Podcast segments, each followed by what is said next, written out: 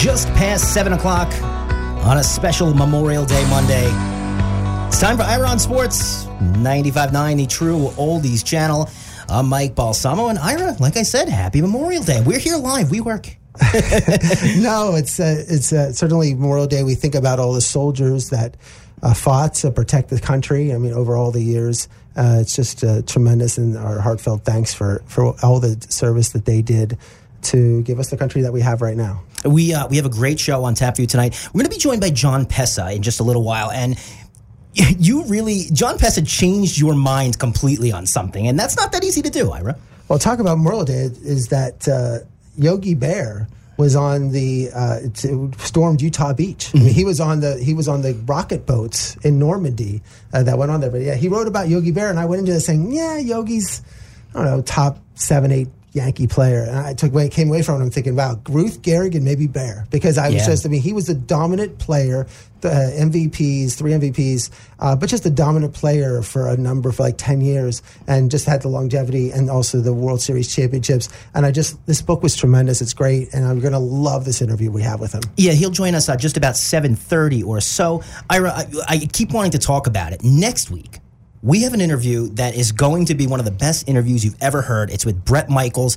And I know you, what you're thinking. Oh, Bret Michaels, the rocker, the reality TV star. He's much more, he's much deeper than that. no, it's like one of those interviews where I work with publicists trying to get people, certainly talk to people coming on the station. I was trying to get somebody else. Actually, honestly, it was Mike Tyson because there was a way that yeah. we were going to get. And uh, the same publicist worked with Bret and uh, and then suggested, well, Mike's going to be fighting Holyfield and this whole thing can't get on, but but you might get. Would you like Bret Michaels? And I'm like, I don't know. And then I then it would it thought it would fit well with the surf because we're a rock station there, mm-hmm. and also I did not realize that Bret is as sports dominant as uh, through and through. I mean, he is the biggest Pittsburgh Steelers fan you can imagine. He's played national anthems everywhere. I mean, this guy lives and breathes the NFL, lives mm-hmm. and breathes breeds baseball, lives and breeds hockey. I mean, he is one of the best, or uh, biggest sports fans you could imagine. And we had this, you know, interview, and he has a new book coming out, which is interesting to bring on. But just the entire discussion about sports, we look, we had a 40 and 5 interview, minute interview with him, and 35 or 40 was about sports. Yeah, and it, it's a great interview, and that's going to be uh, next Monday night right here on Ira on Sports.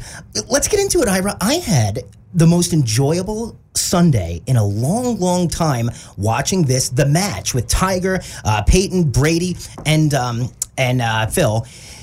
I get two takeaways from it. One, I'm a better golfer than Tom Brady. I had no idea that was the case. Uh, he says he's a six or an eight handicap. I didn't see it yesterday. Maybe he had a little bit of an off day.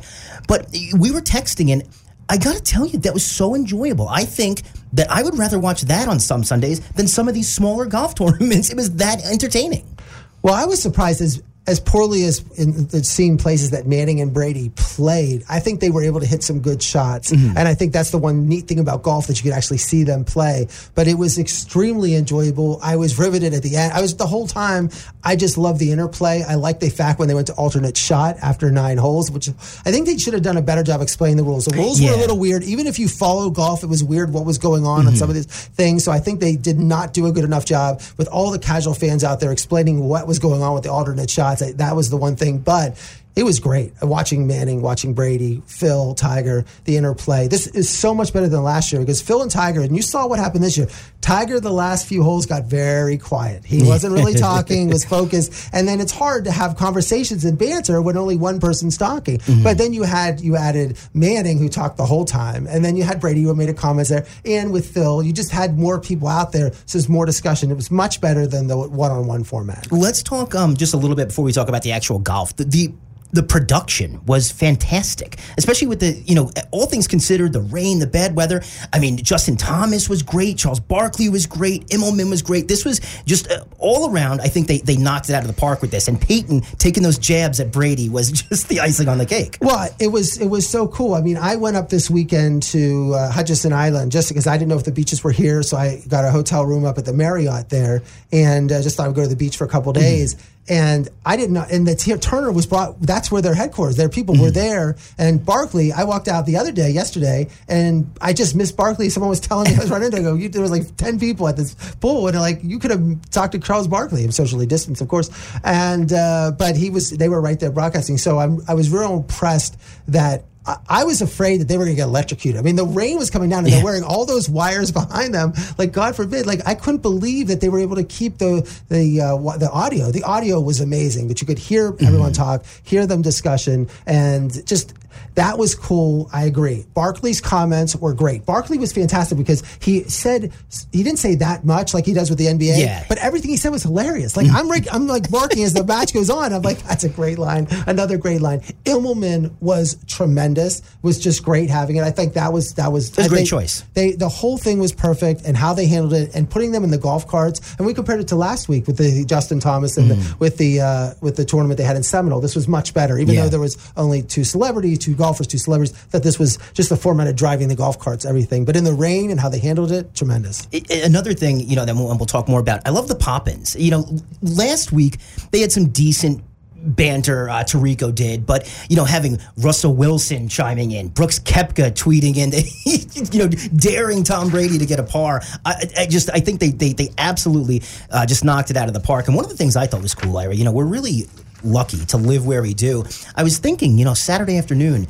I bet I should just go hang out at the woods or at Thousand North because these guys are probably going to be hanging out, having dinner, and having a, a drink. You know, you you would think if you wanted to run into them, you probably could have somewhere in Jupiter. Well, you're seeing the last two weeks with Seminole and Medalist, and, and the fact that the golf. I mean, golf down in South Florida has been so Miami with Doral dominated for so long. Mm-hmm. But then you look at PGA National and you look at Medalist and Seminole, and you're seeing where all the golfers live. I mean, this is really the epicenter of golf in the world. Mm-hmm. It- is right is. is right here in Palm Beach County. Um, we're glad to have Ken Kennerly on. He says the same thing, and it's great when you see guys like Brooks Koepka come up. It. I mean, I'm waiting for more of these. Like, I want to see the next, like, lots of Brooks Koepkas come up because you got to think with all these pros that are just walking around town, the great coaching that we have. We had Warren Bottke on before. Everything that's here, you just got to think this is where we're going to start be developing. Just like Texas has football players. I mean, I want to say, oh my God, he's a he's a golfer from uh, Jupiter, from Palm Beach County. That's where he's going to be a great golfer. That type of thing. You're listening to Ira on Sports. This is the True Oldies channel. We'll have Jon Pessah, a great author, on in just about 20 minutes or so. So, Ira, let's talk about the match. Yeah, I mean, I thought the I thought was interesting about just the overall point. I love the driving around. I love the carts. I thought nice that was cool, and I think that was neat that you didn't have the caddies, you weren't out walking, and then it did. The I'm telling you, the PGA Tour might look at this. They might say. Even though it didn't seem like it sped everything up because there was a lot of ban- banter that way between it, but it did. It did like whenever you when it, they were able to run like a couple commercials and then they're ready to hit off uh, their their drive Mm-hmm. on the on the each tee. They were, it was it wasn't like this long delay, and they were playing a thing that sped it up. And I loved like Ti- you know Tiger's driving, Phil's driving. Like it was funny to see them just Yeah. drive around a cart and, and texting while they're driving. I don't know if that's allowed, but that was I did cool. notice that. Yeah, looking at their phone in between. Wearing shorts alone was, is, is just weird. That's to see. another point. You know, the wearing shorts, like Tiger just looks so comfortable. Mm-hmm. And my overall takeaway, I'm driving here today, I'm thinking, what's my overall takeaway, Tiger Woods? Because we saw that in the beginning he had pulled out of some tournaments at the beginning of this year. His back was bothering, him, wasn't ready, couldn't, you know, was, it was he going to play uh, uh, Honda, not play Honda, his back, with all those issues with his back. Boy, he looked comfortable. Yeah. He looked comfortable. He was hitting everything straight, looked great, and he looked great. And I just, I don't, I mean, I don't know why they don't let him play shorts. We use shorts. I mean, that's It's an archaic rule. Um, I think one of the reasons was most golf courses used to require long pants. So the idea is if the golf pros are wearing the, the shorts, you can't sell shorts because people aren't wearing them. It's like Nadal used to wear sleeveless shirts, and most tennis clubs didn't allow you to play without a sleeve. And they're like, you can't wear the shirt because we can't sell it to anything. It doesn't make any sense. Now a lot of places do allow sleeveless, but Nadal's even wear the sleeveless so much. This past U.S. Open he did, but you see, even the medalist was one letting them wear. I mean, most I would say ninety five percent of all golf courses now allow you to wear shorts Yeah. to play. So why in the world can't you let Tiger wear shorts and Phil wear? I mean, I I don't think there's a problem being letting them if they're going to play comfortable, let them play wear shorts. one of my uh, one of the things I enjoyed, and not in a bad way or a good way, was seeing Tom Brady flustered. The, the way he is, he's one of the most competitive people on the planet. To see things not going his way and looking at his demeanor was something that you really don't see very often, and it was very you know humbling to, to see Tom Brady just not doing something well. Well, he was the worst out there. I mean, Yeah. he was the, having the troubles, and and but to see him, I he had a, he had one of the best lines when they asked him when Manning was talking about. They asked Manning, "Would you wear why wouldn't you wear black and red?" Because Brady and Phil both wore like black and blue, like that type of color. Mm-hmm. And they asked, well, they asked Manning, well, why weren't you wearing black and red with like Tigers colors? And then they were going back and forth about the Falcons. Yeah, the Falcons, Eagles. And then Brady goes, Brady goes, I would be more concerned wearing, he goes, I did, he was more upset. He didn't want to wear anyone wearing Eagles colors. I mean, it's like weird. yeah. it was, I like that little band. Again, there was some things that I think even people missed. Like it was like back and forth and you sort of got a glimpse and I didn't cover, but it was some digs. I mean, it was good. I mean, I did, the banner wasn't, I felt Phil pushed it. I heard someone saying they felt Phil talked too much. Um, I thought he talked fine. Like, like yeah. he had to carry it, and I thought Manning was great. I think everything was great. There's nothing about it that I would complain. That the people had to be who they were. But I agree. Brady was struggling, but you can see the competitiveness because he did hit that big putt, and yeah. he also had the the, the 150 yard uh, 150 yard hole out. Especially when they're all busted on him, and Barkley's face. I mean, you're like you're not busted on the average Joe. I mean, you're busted on the greatest quarterback of all, best football player of all time, and he came through. And I just, yeah, I love the fact that he was still competitive, and and that was fun to watch. I mean, to see these four guys out there, especially when you're going to 16, 17, 18, and how like they even raised their game on the one on was it 16 the par 3 when Russell Wilson goes Russell Wilson was at 100,000 meals if you're 12 feet within the hole yes. Brady goes seven feet, Mickelson five feet, and Manning two like feet. the worst, almost in. The worst was was Woods. Woods yeah. was like twenty feet. I mean, the fact that when you had all that money on, at the fact that Manning and Brady could come up with that shot, pouring down rain, they've been out there for three and a half hours. It's getting late, and Brady comes up with that shot. I mean, that's like you're right. That was extremely impressive. These guys. I mean, you got that's just some. I mean, just loved. I love the competitiveness of it. I I I would have to say, I'm going to clearly. I'm sure of saying this that Manning and Brady, if they would practice and play golf, I mean, there are times when I bet you they they would over outplay pro golfers because mm-hmm. they're just their mental toughness is just blows away some of these pro golfers that we see that has all this experience or whatever. There's, I would say, most pro golfers before do not have that mental fortitude that those two have. Let's uh, let's get into it. So. Going to the first hole, it, it was exactly what I expected, and it was really cool having um, what's his name, Samuel Jackson, kind of narrate these guys as they stepped into the box. That was really funny. And then every single drive was poor. it was all over in the straw. Everything was back and forth, and uh, it was like. And then the key was, and, and I remember the first the first holes, the first nine, they were just playing their own ball. So you expect Phil and uh, F- Phil and uh, Tiger to just you know dominate, dominate yeah. the thing, but they did have some problems on some things, and it was neat to see. Then you're getting a sense of how Peyton's playing, how Brady's playing. So I think the first couple holes where they both tied, I think it was just nice to get their feet wet, see how they play, just get used to it, and I think that was great. And then. Uh, uh then it was like on the par five on the third hole. That's when Woods, but you got the sense early, like Woods is playing well. Like when they had the tracer, the shot tracer, mm-hmm. I mean, everything Dead Woods straight. was it's unbelievable. Now I know he wasn't using the driver on some of his holes and he was just playing safe, mm-hmm. but boy, Woods just looked like I mean every everyone else is the ball's going everywhere else. Woods is just right straight down and he just hit it and just just walked away. Wasn't even nervous about it at all. Yeah, that's that's when you know when they don't even watch the ball. they just pick up their tee and start walking back to the cart. That's when you know that uh, they striped one. So they get up to two and another tie. Like you said, they were just getting loose, and now uh, we're on three. And this was the long drive or the first long drive challenge.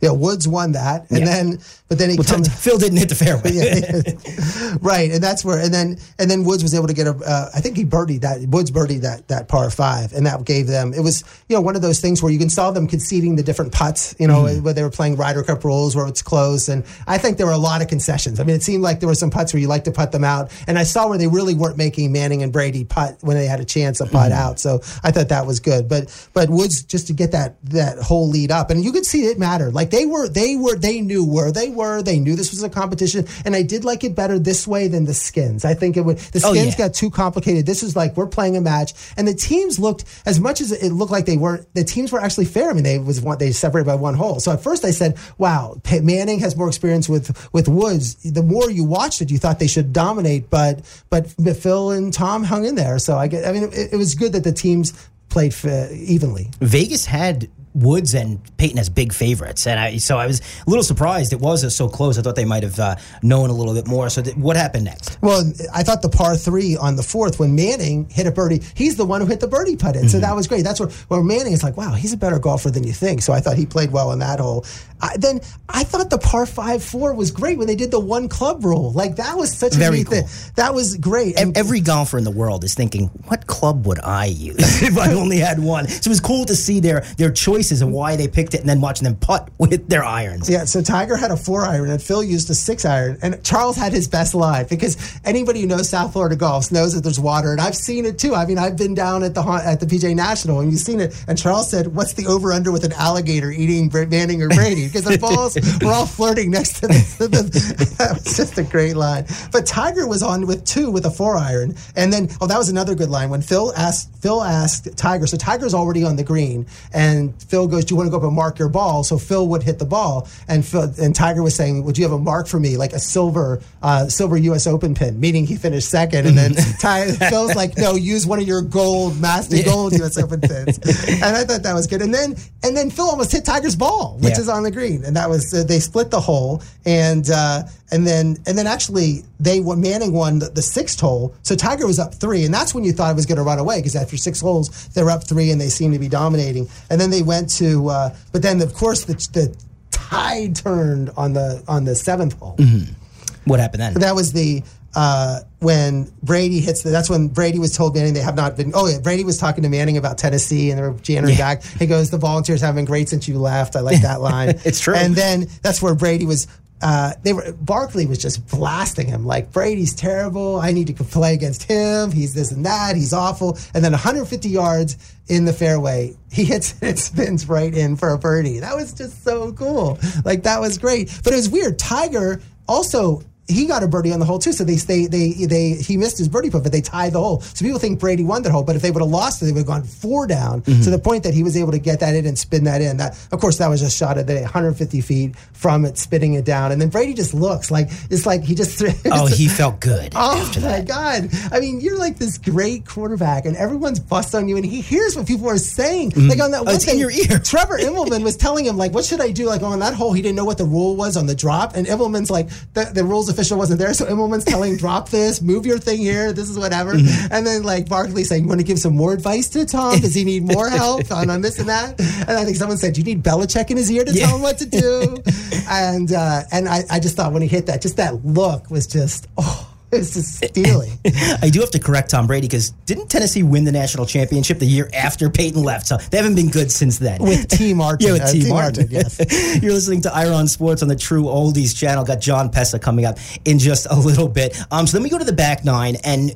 The, the, the, the format changes, and you're right. They didn't do a great job explaining this to everybody. I think still people don't understand what they were doing. They were it was modified alternate shot, meaning that they would both hit from the tenth hole. I wish they would have made it clear. Like they didn't really do a good job explaining. So they would. it's not a common format either that people really know. But I love, but it was good when you have when you have the pros and amateurs. It's perfect for what they were Mm-hmm. using, so that was great. They were having everyone hit drives off the, and then they would then choose which drive to hit. So the point was, is at that point you would all you'd want Manning and Brady to have an okay drive, so that that Phil and Tiger could play the second shot, Yeah. which is the harder, which would technically be the harder shot. So people were wondering, like people were texting me, like, well, why aren't they using, like, why was Tiger using, uh, why weren't they using Tiger's ball when it was better than Manning's? Is because the strategy. the strategy Yeah. was if Manning's was just good enough, they would rather have that be the second shot. So you want to you want to alternate that way, which having the, the second shot be use that ball. So Tiger would technically have be able to go to his shot and then be next for the next putt and that type of thing. So that, I loved how that was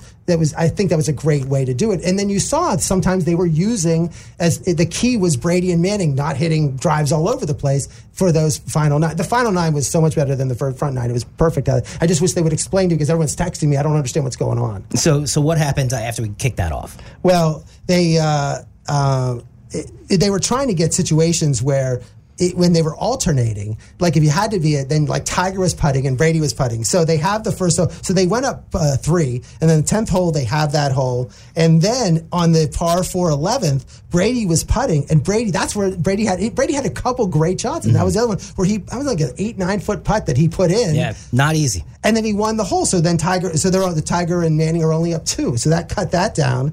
And then they had a par three, uh, was, was the 12th, and both Manning and Brady were putting for birdies. They both missed which was cool. When you see that was fun to see. Mm-hmm. Each one had like a ten foot putt for a birdie, and they you know they're like Manning versus Brady and back again, and all the games they played and all those things. And then uh, they were down. So Tiger was still two up, but then the par five, the thirteenth, uh, that's when the rain was just going crazy back and forth. And that was neat because they were using like Manning used uh, the Tigers for the second shot, and uh, then he missed it. It was like Phil had a chance to take it to one, but he missed an easy putt. So I think Phil on 13 had a chance to cut it to one. He blew. Phil missed a couple putts. I think he should have made. 13 was one of them.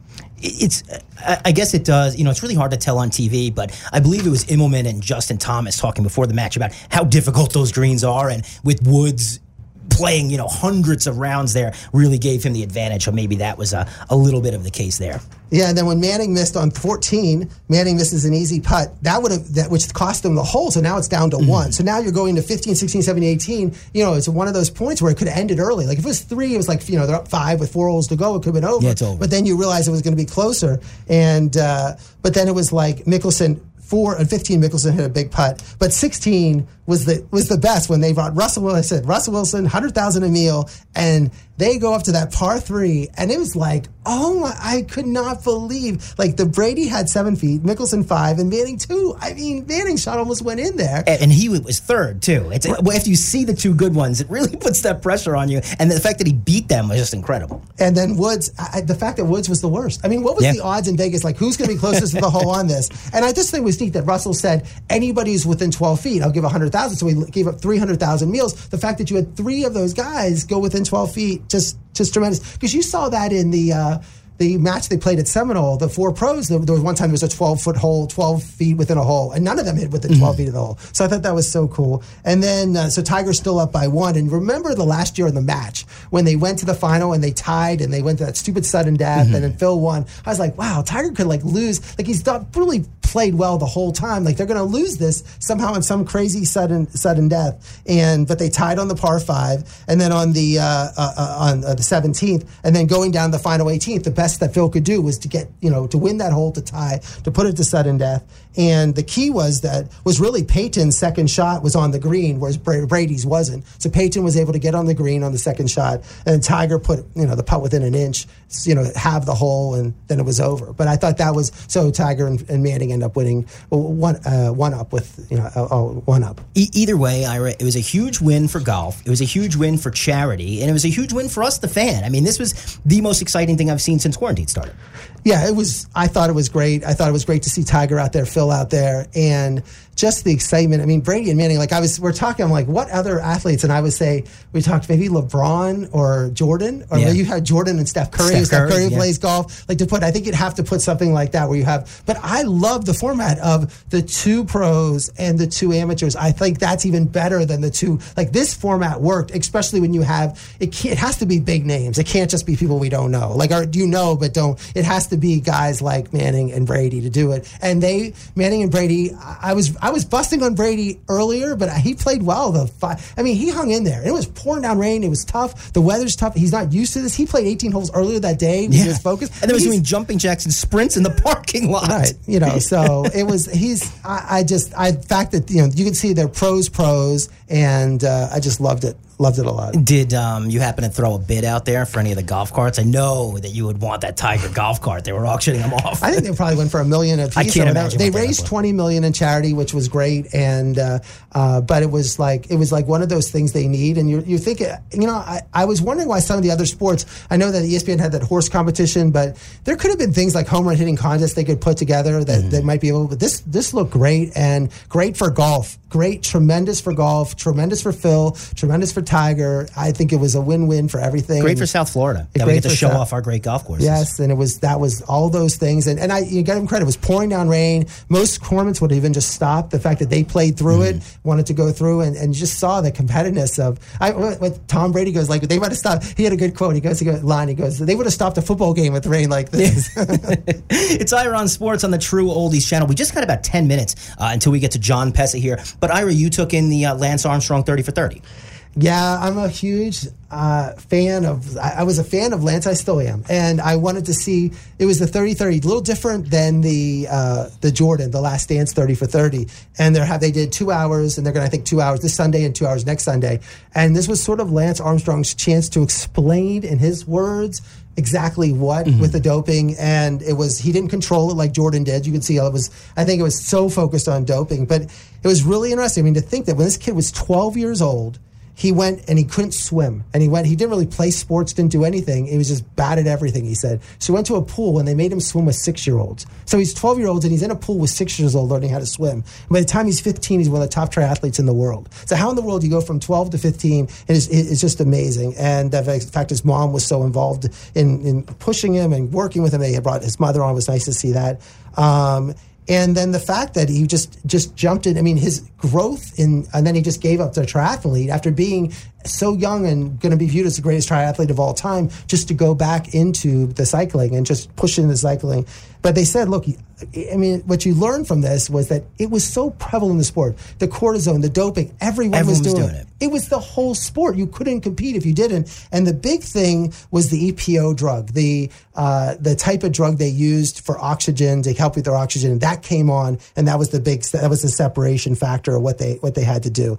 Uh, I did like the fact that they talked about how hard the Tour de France was, how it's the most ridiculous and much challenging thing, and they talked about Americans in cycling, how everybody's viewed differently, but that if you're a great American, you're a totally oddball because the other sports, cycling is a key sport, whereas in America, cycling you have to be an oddball to want to be good at it. Mm-hmm. And they talked about his early history. In '93, he was a world champion, and then '94, he was he was getting killed because all the other he was clean and everyone else was using EPO. He wasn't and was losing. And then in '95, he won a Tour de France stage. Then at the end of the year, he started working with this guy Ferrari, who was the king of the drugging and everything. And in '96, he had a different body. But then he's out with his friends in Austin, Texas, and riding around. He wasn't was getting sick and everything. Then realized he had stage three, stage four testicular cancer. Um, and they gave him like a 0% chance Yeah. to live, not, not whatever. It's just truly remarkable when you see the pictures of him in 96 to think that he would won seven Tour de France. Look what he is in 96. They're like, they're giving him no chance to live, no chance to whatever. Um, and just his brain, the cancer spread to his brain everywhere apart and just to come back from that. And when he came back, that no one wanted to sign him. Nobody wanted to have anything. He said, "I'm going to ride." They thought it was a joke. They thought it was crazy. And and finally, the postal service put him on their team, uh, and they paid him versus points, which became the big problem in the lawsuit.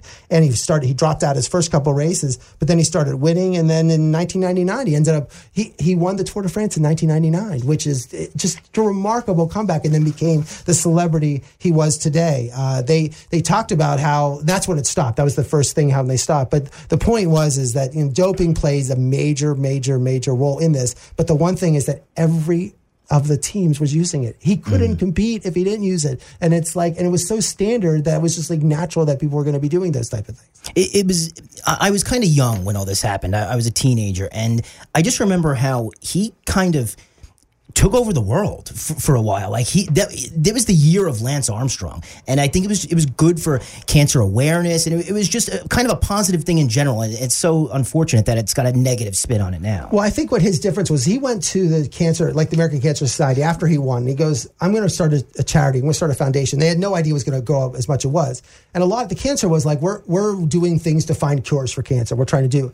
And his point was, look, people are going to have cancer. They're going to learn how to live with it. I want to show instead of that not only can you live with it, but you can thrive with it. You can win Tour de mm-hmm. France. It's like that's that whole motto of of live strong, which is if you have cancer and you're a survivor, you can still do anything you want to do. And that was phenomenal. And that was the message. And that's what I I think people found passionate about what Tiger, what what Lance was able to do, with, and as and the, and he was able. Look, he certainly maximized in that short period of time that he was the biggest star of the world. And he mentioned, and it was weird. He the one line that I just I kept thinking about it yesterday was he said, um, I was as big as LeBron, Michael Phelps, all those players. And he goes, I don't know if I would be happy being, I don't know if he's convinced himself. He said, I don't know. He he goes, that really wasn't me. And I don't know if I was, if I'm big like that now, I'd feel the same. I don't know why he just said that because he has to internalize himself, but it's weird because they showed him getting this award and it was like a whole controversy. Should even get an award. I mean, he's banned from everything. He cannot go and compete in triathlon, can't beat a bike race. He's just nothing. He's a pariah to all sports.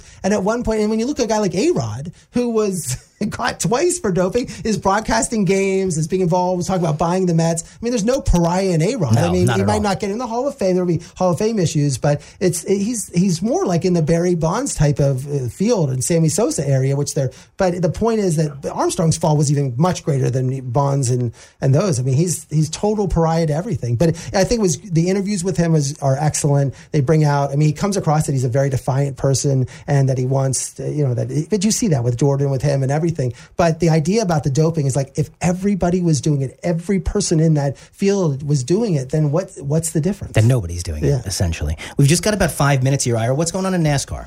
Well, the, they had two races this week. Wednesday night, Denny Hamlin won Darlington. Was exciting because Kyle Busch uh, caused Chase Elliott, who was leading with eight laps to go, and it caused a crash. Chase Elliott's one goes off. He goes, starts giving him the fingers. Kyle Busch, which is great. You love that happening. And then, uh, and then, so Denny Hamlin won the Darlington race in South Carolina, and then they had the race in Charlotte last night, which for NASCAR it was delayed by rain. It was hard to follow because it kept getting delayed, pushed back. But Brad Keselowski won won that. Bill Elliott was leading the entire race, and there was an accident. William Byron had a tire problem with two laps to go, and uh, uh, uh, Bill Elliott pitted. He pitted, and uh, Brad stayed out, and that was, there was like he everyone thought they was going to pit, and they didn't, and he ended up winning the race. Uh, but and Jimmie Johnson finished second, who's the big star that everyone thinks about, seven-time uh, champion winner, Cup winner, but he was disqualified at a post-race inspection. But it was like one of those things. It was a good race, but I think it was hard because it was right when the Lance Armstrong thing. People would watch golf all day. I don't think it was that in terms of it was hard to fall, and it was didn't end until like one in the one in the morning for uh, for the NASCAR. And what about uh, UFC? Well, the UFC is they have the fight coming up. They're on Fight Night on Saturday night on ESPN, ESPN Plus. Uh, Tyron Woodley, who is the number one uh, world rank wel- welterweight, versus Gilbert Burns. So that's going to be on ESPN, and that it, they're known where it's going to be. They um, UFC wants to have it the Apex Center. They built this beautiful center that's mainly just for studio uh, UFC fighting, but the governor won't allow them have it there, so they might have to move it to Arizona. But that's going to be this Saturday, and then there's going to be a NASCAR race uh, this Wednesday at Charlotte, and then Sunday at Bristol. So there's only two. There's no golf this week, but there's going to be a NASCAR race on Wednesday, NASCAR race on Sunday, and UFC on Saturday. Side note, and I don't think we talked about this. Um, the Belmont Stakes is, is actually officially they have a date. It's going to be June twentieth. It's going to be a little weird to do the uh, you know do the triple crown in reverse, but maybe we can get uh, some of your horse racing pros on for that. It's exciting that we're getting back to normal with horse racing. Well, yeah, I mean to have the run the Belmont, and the Belmont's supposed to be, you know, has always been the third race. Yeah. You're going to have run the Belmont the first race, then have two months off, then have Kentucky Derby in September, and then a few weeks Kentucky later, Derby is October. in October, Yeah, and then third. and then the uh, and then and then the Preakness. So it's just going to be a mess in terms of how they've broken all these how it up. And but they're going to try. Look, they the Belmont wants to run. They don't even know how many horses are going to enter, how it's Yeah. going to be entered. They're talking about having two heats. There could be two Belmont. Hey, could you imagine if you had two Belmont winners and then one they each has a chance for a triple crown? Will they call it a triple crown? Who knows? They're just trying to get these races out and, and to do. But it was uh, it's going to be weird. And they're not going to run at the mile and a mile and a quarter. They're going to run at a mile and eighth. It's going to be a shorter race because it's earlier in the in the year. But usually the Belmont has a very small field because who's going to run a mile and a half? It's near the end of the season. All the other triple crown races are out. If it, if it's usually has a six seven Yeah, six, field. seven, eight, yeah. And now it could be have a huge field because everyone's going to want to run in it. Did you happen to take a look at the proposed NHL playoff pr- procedure where they take 24 teams, really only eliminate seven teams, take 24, top four get a bye, and then run it like that? What do you think of that? Well, that's format? the big that's the big debate in terms of the NBA and the NHL is their seasons were almost complete. So they're like if they're going to have it go to one site and they're talking about the NBA and Disney Yeah. and the NHL in Vegas, and they're going to do that, put all the teams there. Why bring all 30 teams uh, in there? Why don't you bring less teams? Just have them play in a tournament setting, and then you don't have you know you can save an amount of people who are going to go there, potentially get uh, have false tests. I mean, I mean negative tests, uh, positive tests. So the point is, could that be one of the reasons why they do it? And it looks like the NBA wants to try to finish their season out, uh, play this in July. I I think the NBA and NHL. I think it's hard. I mean, they're Yeah. pushing this, and again, it's going to look I don't know. I'm not sold that this is they're, like they're, they're I, I think they should be focused on next year, getting the season back for next year because they're going to be off for four months, bringing the teams back. Are they really going to be a champion? You haven't played for four months and then you're going to crown a champion. I, these players are going to get hurt. They're going to rush back into this. They haven't been working out. I'm not sold on this. I'm look. I'm going to watch it. I think yeah, it's great. Better they haven't, but I think it's going to be the logistics are going to be a little weird on this. I heard the NBA might do no conferences. Right, just, just one. See, so you could see LA versus LA in, in, in the, the championship yeah, game, which would just be crazy. Ira, we've only got like uh, a minute left or so here. I know we wanted to talk about Last Dance. We could touch on that le- uh, next week, but we do have to bring up Jerry Sloan passing away. And this is a guy who, growing up, I think Jerry Jerry Sloan just seemed to be like one of the most one of the greatest coaches that the NBA had, and it's a shame to, to have him go. He's the fourth winningest coach of all time with 1,200 wins, over 1,200 wins. He had 15 consecutive playoff appearances. I mean, the only reason they didn't win the titles is they were going against the uh, the Lakers of Kobe and Shaq, yeah. and they were going against the Bulls of Jordan. I mean, he happened to be against these dynasties and the Spurs there too. I mean, it was like just fit in the wrong type of situation in terms of when is with Malone and Stockton. But he was also a great player. He played 11 years and was one of the top all time scorers in Chicago Bulls history. So it was, and and we had uh, um, we will rise about Evansville. He was a star at Evansville, and he was supposed to be on that Evansville Evansville basketball team, as Steve Even, who wrote the book We Will Rise mm-hmm. about the Evansville basketball tragedy, he was named the coach of Evansville. Then after two months said, I, I want to be a pro, I can't be a college coach, gave that up, and then a few months later the plane crashed and died. Now who knows what they would have been flying or whatever, but he that you know then he went into he was a coach for the Bulls for a year, got fired, and then became a coach of the Jazz and had this great successful run. But uh, certainly a terrible loss for the NBA. He was just a classic guy. You see it throughout when you're watching the uh, Last Dance in terms of what they were spending in you know the team that he created in, in Utah. Let's go to Jon Pessah now. It's Yogi, a life behind the mask on Ira on Sports. We're talking to Jon Pessah, author of Yogi, Life Behind the Mask, about Yogi Berra. Uh, and I have to say, I, the first thing when I'm when I finished reading your book, or actually during the book, John, is I feel like I owe Yogi Berra an apology because I never thought he was that good. Like, I mean, I thought he was great, like an all time great Yankee. But when Derek right. Jeter, when they're talking about the Mantle, DiMaggio Ruth and Gehrig, and they say who's going to be on the top five, you know, they call Mount Rushmore, whatever they want to describe it as a top five. I said, well, Jeter should be in that top five. And I put him, I just bumped Yogi off. And after reading your book, I'm like, I think that was a mistake. So, I mean, thanks a lot for coming on Ira on Sports and, and writing about a person that's sort of a little forgotten. Um, thanks, Ira. It's great to be here, and you're absolutely right. Um, you know, I, I saw Yogi. Uh, I'll be 68, and I saw Yogi starting in 1960 when he was a, a good role player. And my father's favorite player was Yogi. Um, just told me about this incredibly dynamic player who dominated the, you know, into the second half of the 1950s and was the best player on the team that he saw win five straight World Series titles. Um, and going back and looking at it, it's um, you know it's the end of DiMaggio's career. So as famous and great as Joe DiMaggio is, um, you you forget that the last three years he wasn't nearly the player he was for most of his career. Um, and it was the beginning of Mickey Mantle's career. I mean, Mantle really didn't hit his stride until like 55 and 56 was the big year. And Yogi was 20 plus home runs, 100 RBIs, 290 to 320, never strikes out. I struck out an average of 26 times a, a year, and um, and just unbelievably dynamic in the clutch. And he was the best player on that team. And yeah, I think that absolutely gets overlooked. I mean, if you look at from 47 to 61, his 15 main years, nine World Series titles. The, they won three other pennants where they lost in Game Seven of the World Series. Is some of the most the Bill Mazeroski game, the Dodgers. You know, three of the classic games in the history of sports. But nine World Series titles, three Game Seven losses, and three times they didn't win the pennant. And then look at his from 49 to 56. You think I'm talking about Mike Trout here? Three MVPs, two second place finishes, a third and a fourth in seven years. I mean, that's Mike Trout level. I mean, he was the dominant player in the game for seven years, the best player. I mean, there's Stan Musial and then there's Ted Williams, but it was really the end of Ted Williams' career. But he was, he, this, these stats are just amazing. off the charts. And you don't think of Yogi that way. Uh, I mean, his, his average, especially in that time, um, is better than Stan Musial's. And everyone thinks and should think that Stan Musial was a phenomenal hitter, but that's how good Yogi was. And people don't realize it. And I think one of the reasons, too, is that he was made out to be such a character. And he was a very interesting guy. not quite the character that he was portrayed. And I think that um, overshadowed his accomplishments as well, especially when you think of people who've only seen him in the last 25 years of his life. He lived to be 90. And, you know, it was the funny guy that, you know, cranked out books, um, called, you know, called the Zen Master. And he was on great commercials like the Aflac commercial and the Miller commercial. Um, and you kind of forget about him as a baseball player.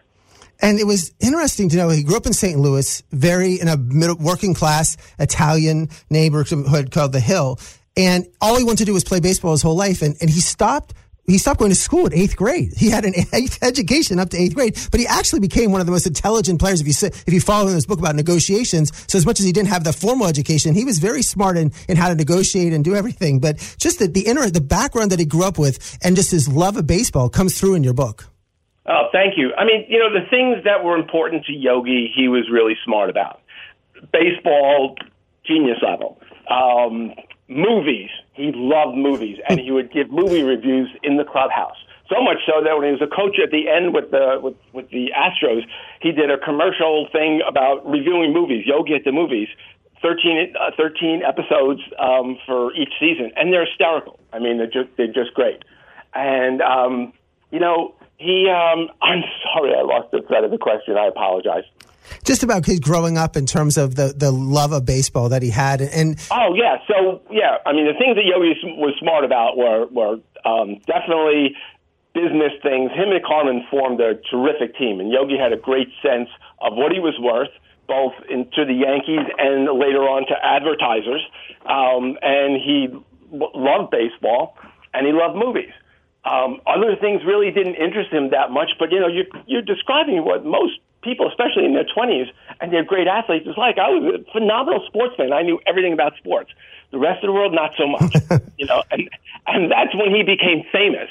You know, when you go, I mean, God, wouldn't we all have loved to have played baseball for the New York Yankees in your 20s, starting life, making a lot of money? I mean, that's that's a great life.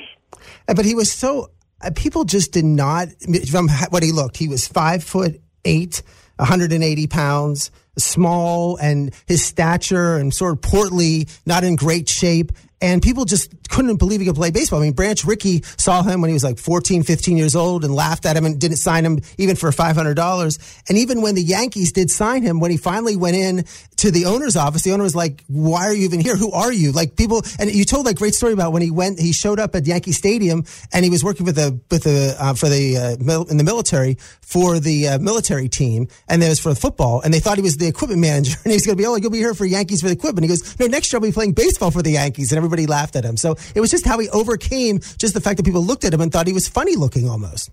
You know what? What that really is testament to is the incredible confidence Yogi had in his athletic ability, and his athletic ability was off the charts.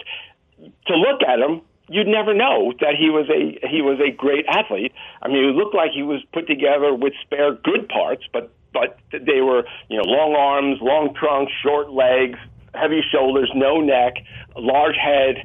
Um, I mean, he didn't look like your prototype athlete, like his best friend and across the street neighbor Joe Garagiola, who at 15 was already like 6'1", 175 pounds, and he looked like the prototype athlete. I mean, Yogi Yogi didn't. The one thing I'll say is we remember Yogi being maybe a little portly at the end of his career, but in the 50s, this guy was you know solid muscle, and he had to be to catch 148, 149 games a year, 20, 22 doubleheaders a year. I mean, the guy was just an unbelievable, off the charts athlete. And that really does get overlooked. And he was an American war hero because he was on the invasion of Normandy. He was on a rocket boat going to Utah Beach. I mean, he was sitting in America, safe and sound, and says, Look, I want to go on a rocket boat. And he, and he was there right when they, inv- on the actual invasion of Normandy. And I loved in your book, I know we're talking, you know, this time with the pandemic and with baseball issues, but you really spent some good time talking about in the book about World War II because he his right when he was he was signed by the Yankees, but then he went to fight in the battles and the war, and then he came back. But talk you talked about how Kenesaw Mountain Landis had talked to Franklin Roosevelt and said, "What should we do about baseball? We just you know the Japanese just bombed Pearl Harbor. We're now in a war. What we do?" And you talked about how baseball was played during that period of time uh, when when we're in the middle of World War. Yeah, I think Roosevelt was really smart. He knew that this was going to be hard. I mean, he had to lead America into war. America, you know, America didn't want to go to war and actually stayed out for a while. one of the reasons I think that Yogi was able to play that that first season uh, when he was eligible for the draft and he, and he wasn't drafted. Um, but it is, uh, you know, he goes, um, he, he gets drafted, he goes into the Navy, uh, and the Navy's based in Norfolk, where he also played minor league ball, and they ask him, they ask people who wants to volunteer for a secret mission. You can't even tell your parents where you're going or what you're doing, and Yogi instantly volunteers. Um, more, I think, out of uh, out of boredom, because just sitting around just drove Yogi crazy. And uh, turns out he's on these uh, rocket launcher boats. They're all 36 feet long, and they're literally the first things that hit the beach at Normandy. I mean, they're 300 uh, feet offshore, shooting their rockets into uh, machine gun nests, so the troops had a sh- chance at storming the beaches, and that's what Yogi was doing. Um, he later gets, he spends 13 months in combat, later gets hit in the hand, thankfully for him and for us. Uh, it didn't wreck his baseball career. Uh, gets the Purple Heart, but waits until he gets back to New London, Connecticut, uh, and, and out of uh, combat duty before he puts in for it because he doesn't want to worry his mother in St. Louis. You know, it was interesting also. I mean, we, you spent a lot of the book talking about his Italian heritage and, and because that's what they were in terms of him and, and, and he was close with the Italian. The Yankees were one of the teams that, that actually signed like Rizzuto and himself in terms of the Italians. But I was amazed that DiMaggio during when the war started because the Italians were on the side of, of the Germans that he was actually getting booed at Yankee Stadium uh, for being Italian when the year before he was the MVP. Everybody loved him. And I, I was shocked when you, when you described that in the book. Well, there was one of the things that surprised me was the um, discrimination uh, faced by uh, Italians in this country in the 30s, the 40s, the 50s, really into the 60s. And um, you know, he he was certainly uh, part of that. I mean, they, we all know that Japanese Americans were in internment camps and never should have been there. Um, but there were about you know 5,000 Italians that were put in internment camps as well. Um, Yogi's home on the hill was searched by the FBI for um, people who were uh, sympathizers to Mussolini, which no, none of the people on the Hill were. Um, DiMaggio, uh, the, the year before is his 56 game hitting streak, and everybody loves Joe DiMaggio. And the next year, he doesn't volunteer for uh, to go to war. He's got a, a one year old, and people who have kids didn't have to uh, volunteer uh, or, I mean, sign up. And he got booed for that. And I'm sure that being Italian and not going in was a big part of the booing. And what a shock to go from being the most admired baseball player in the game to being booed at your own stadium. No, it's it's totally amazing. But when he came back and then he was called, I love I loved your your your story about when Mel Ott of the Giants saw Yogi play in, in a in a military game or something like that, and then he went to the Yankee owner or went to the Giants owner to say, look, we got to hire sign this guy, but he's with the Yankees, and they and they, he went up to the Yankee owner and said, here, I want to give you fifty thousand for Yogi Berra, and the Yankee owner's like, I have no idea who he's like, I don't know who he is, but uh, we'll check. And then and then when he realized that, well, if Mel Ott wants to give me fifty thousand for him. He must be pretty good. He finds out like he's in the low level ball of the Yankees, and then he called his people and said, "We got to bring him up here if Mel Ott thinks he's so good." Yeah, and then when he walks into the room, um, MacPhail, uh, who was you know one of three uh, owns the Yankees, looks at him and says, um, like everybody else who first looks at Yogi, going, "This is an athlete. This is what I turned fifty thousand dollars back in in, in in 1946 was a lot of money." And uh, so, yeah, he was kind of shocked, but he would later tell a story um, laughing because Yogi ended up becoming a, a great player. And but he, I think he was serious when he first took a look at him, like everybody else who you know underestimates Yogi when they look at him, and then as soon as he gets on the field.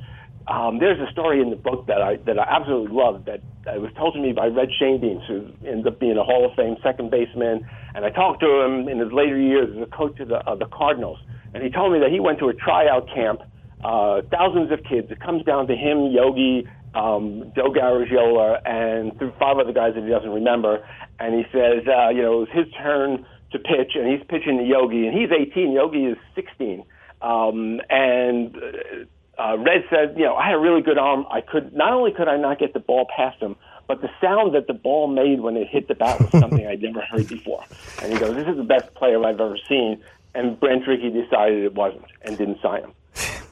We're talking to Jon Pessah, author of Yogi: A Life Behind the Mask. uh, the, the definitive, it seems like, biography of, of, Yogi Berra, a must read. It's a great, easy read, and just is just just enjoyable. It's like I loved your writing style, and just it's wonderful to read the book.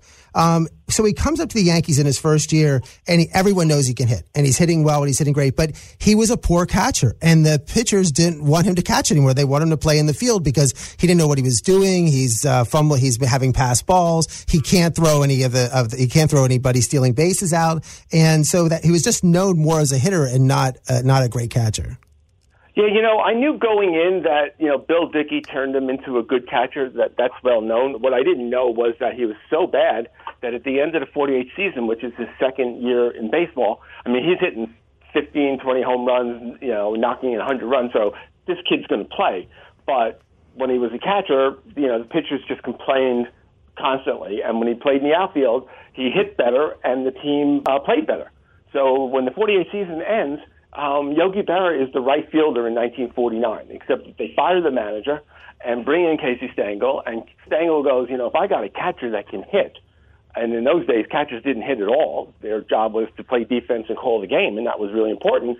Uh, but he said, you know, if I got a catcher who can do both, then I've got something special, and I'm and I have a better chance of winning. So he brings Bill Dickey in, and Dickey works with him two hours every day after practice um, and at the end of the uh, spring training, says that Yogi isn't just going to be a good catcher; he'll be the best catcher in baseball. Yeah, you and really, you really spell that he was right. You really spell out how Dickey worked with him. I mean, Bill Dickey is a Hall of Fame catcher in his own right for the for the Yankees and with the Ruth and Gehrig Yankees, and a great and a great fielder. Right, and uh, and, that, and that was the key. And um, yeah, he was. Um, you know, the, the Yogi did a lot of small mechanical things wrong that was that made him a terrible catcher, and actually blocked one of his strengths. With Yogi has had an incredible memory, and he could remember, you know, how you how they got a batter out three years ago, what the count was, and how many people were on base. And I'm not joking. And you know, if you can do that, you know, that's like gold for a pitcher. But it, but because he couldn't catch the ball, because he couldn't throw the ball, because he couldn't frame the pitches, not only couldn't he frame the pitch, but he used to take a strike and he would stab at the ball. So he took a strike and the umpire would call ball because of where the mitt landed. and the opposite of what a catcher's supposed to do.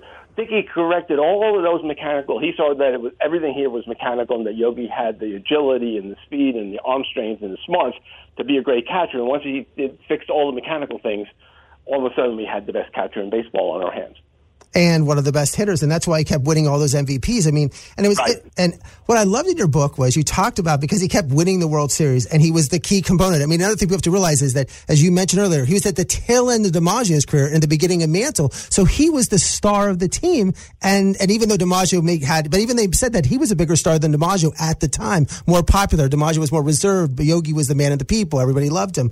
But you talked about how every year he had to go get his contract, and it was like this whole thing where he's and even he even held out some years, and he just and we're, years, right. yeah, and we're talking yeah. about like making between sixteen thousand and eighteen thousand, and he kept working his way up. And I loved how you in the book you mentioned how much, and then at times when he was earning like the eight, seven, and eight thousand, when his World Series share is five thousand, that's a big deal. Like when we talk about World Series shares, you know, LeBron James for the NBA Finals isn't making uh, five, ten million dollars for winning the NBA Finals. It just this was a significant amount of money for him to win that World Series.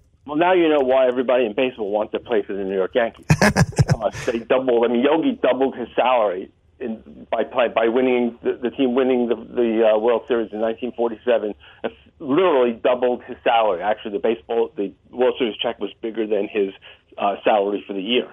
And and really in America, I mean, he made five thousand dollars a year at 21. He was doing a lot better than most 21 year olds, but not like it is today. I mean, there were no, there's no, there was no such thing as free agency. You were tied to the team, and the only thing that you could do if you wanted more money was not to report and threaten not to play. And then it was a game of chicken. And Yogi won the game of chicken two years in a row uh, on holdouts. And you're right, he was the most popular player on the team. Um, always in demand as a speaker. Uh, the, the fans loved him, so he had that going for him. They didn't resent him asking for money. They thought he deserved uh, the money that he was asking for. And so the Yankees eventually just kind of like gave it up and negotiated with him, and they both walked out happy that one, I didn't have a, uh, an unhappy um, uh, walkout on my hands, and two, Yogi was happy with the money he got. And I loved your stories with Frank Scott, and this is back in the in the 1950s when he understood when he went to when Frank Scott said hey, did something for me. He says, "Here, I got all these watches," and he goes, "What are you doing with these watches?" I, oh, I got the watches because uh, uh, every time I speak somewhere, they give me a watch. And Frank's like, "Whoa, you gotta you gotta make some more money off your name." And just talk about how he was able to with the YooHoo drink and and the speaking and the bowling alley. I mean, his investments in the business side. So far, I mean, we talk about LeBron being this LeBron Inc. I mean, Yogi was Yogi Inc. way before that. Yeah. LeBron. Yeah, well before that. In fact, you could argue because of the way the country and the media were concentrated, that Yogi, you know, had a higher profile across the board with everyone um, than LeBron James has, and and that's saying a lot. Um, but there's there's a there's one story that I think puts it absolutely into perspective. 1962, Yogi's now you know been around since 1947, 15 year veteran. He's not the best player on the team anymore, but he's still by far the most popular player on the team and this this legendary ad man um, has the account for Quaker Oats for Puss in Boots cat food, and the the people who own the uh, Quaker Oats owns it, and they tell this guy.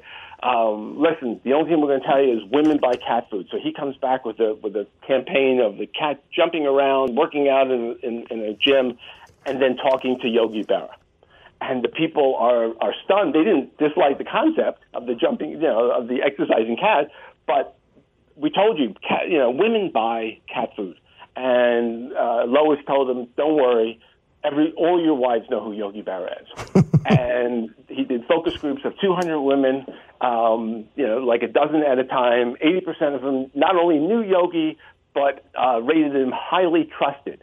Uh, and this is a baseball player that 80% of the women knew so well that they would trust what he said to go out and buy. That's the kind of popularity. That's the kind of that's the kind of impact that he had on the country in the in the 50s and the 60s. And then you mentioned how people he came up of age when television was coming. And, you mentioned the World Series in 1952 against the Dodgers, and it seems like, or actually against the the World Series over the Giants, uh, 93 million people watched it. I mean, how many people were in America in that 1952 that it was just so popular that he was on TV. It was the first time people got TVs and it was mass produced. And so he became, he was in everyone's living room and baseball was the game. There was no, there was no NFL wasn't big. There was no NBA. It was just baseball at that time. Yeah, there. I mean, if you were into sports, your sports were boxing, horse racing, and baseball. And baseball, by far, was the most legitimate of all of all three of them, and the most beloved and ingrained into the society. In fact, that's one of the ways. I mean, Yogi comes from a class of people who, you know, wanted to assimilate into America, and Italians had trouble um, assimilating into America. And baseball was one of the ways they did it. I mean, DiMaggio always felt that burden, and it also fell to Phil Rizzuto and, and, and Yogi Berra to be, you know, almost role models that, you know, people start uh, the discrimination of Italians started to dissipate, and I think sports and those people, and Yogi in particular, is a big reason uh, for that. I mean, he was part of just the fabric of the history of baseball. I mean, the Don Larsen perfect game that he was involved in. You mentioned in 1947 where he was almost pitched when he first came in the league in the first World, Series. He felt he made the mistake that cost one of the pitchers a no hitter, and then he had the chance to coach uh, to uh, to catch Don Larsen's perfect game in 1962 or 1956. I mean, wait. I'll tell you one of the things that's really interesting is watching other watching ball players react to other ball players. And ball players, you know, look at Hall of Famers. I mean, now you're talking, you know, star ball players who are the best of the best are now looking at the very best of the best, and those people to them walk on water. And and when and when Yogi would walk, I mean, he's like walking history. He's not only did he dominate the game, but he played with DiMaggio. He played with Mantle. He saw Mantle, you know, before he got hurt, about what an astonishing talent this 19-year-old was before he shattered his knee in the 51 World Series. Um, he just, uh, you know, he you know lives through a depression, lives lives through war, grows up on television, as you were saying. I mean, TV. You know, I'm a baby boomer, so I was the first generation brought up with television. It grew up in my era, and pre- people I watched were Yogi. He was on every variety show: the Jackie Gleason show, the Phil Silver show, the Perry Como show, um, all the, uh, of course, Ed Sullivan show and uh, on the game shows of the time, What's My Line? And he was just always in front of people doing a lot of commercials. And uh, yeah, I mean, his fame was um, he was about as famous as, as anyone, any American in the 1950s. You know, so he finished with with 358 home runs, 1,435 RBIs, 21 for 2,148 hits. I mean, he's catching, as you mentioned, some years he's catching 145, 150 games. He coached, he catched even when he was in his late 30s, like 22 innings of an extra inning game. Just amazing. I, again, the, back to one of the first question I had is like, why why did you, why did when we looked at Jeter, is it just the prisoner of the moment? Did we put Jeter above him when really he, Jeter is no way even close to Yogi Berra? I don't know that Jeter puts uh, Jeter in front of uh, Yogi uh, and him in front of Yogi. Um, yeah, I think it's a function of time. I mean, my kids who are now in their 30s grew up watching Derek Jeter and and watched the Yankees win four of, of five championships. Uh, you know, and almost won a couple. You know, came really close, like in, in the seventh inning of the the seventh game of the uh, ninth inning of the seventh game of the World Series against Arizona, of winning another one. So, I mean, Derek Jeter was as good, if not the best player on those teams. So you you know you tend to think of it, but think about this. I mean, one of the reasons that we think Jeter is so good was because he won five uh, World Series, and Yogi Berra won ten World Series. I mean, that's almost inconceivable that that you know you would be, and and again, for most of that time, he was the best player on the team. Well, that's what we're, we're watching the Last Dance with the with Jordan. He won six. I mean, that's the other thing. Jordan wins six. We have Tom Brady winning. You know, it's just six. It's just again, it's just amazing how what we look in terms of the ten. When really nine, he was a significant contributor for nine of those World Series. Just it's in, right. it's incomprehensible almost to believe it. Yeah, I mean, you know, the only athlete you can compare him on that level with is is um, Bill Russell, right? Who who had who had eleven, and then there's Yogi at ten.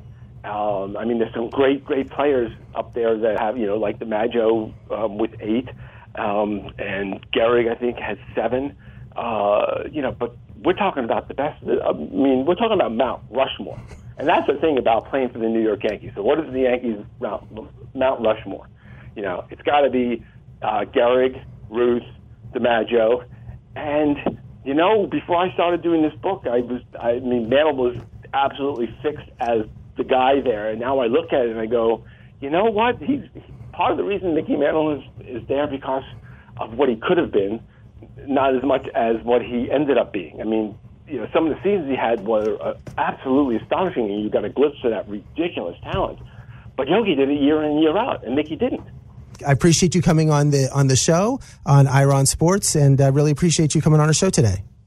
Oh, I had a pleasure. Um, Barnes and Noble is probably the only place you're going to be able to find the book right now. Amazon said May 5th because they sold out the first day they had it, which I guess is a really nice thing. And I think people are just dying to, um, just dying for baseball.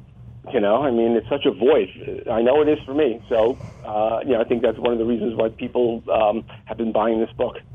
Thanks a lot, Jon. Great stuff there from Jon Pessah, Ira. So, Ira, um, we, we talked about it before, but we've got a huge show on tap next week. I, I, mentioned this last week. I've been in radio for over a decade. I've done dozens and dozens of interviews with celebrities. I don't think I've ever heard an interview with a celebrity that was as endearing and just real life and entertaining as this one. Well, Bret Michaels has a warm heart for for this area for South for South Florida. He's uh, contributed a lot for charity. He's had some gigantic shows. I mean, being in the front band of Poison, his own touring shows.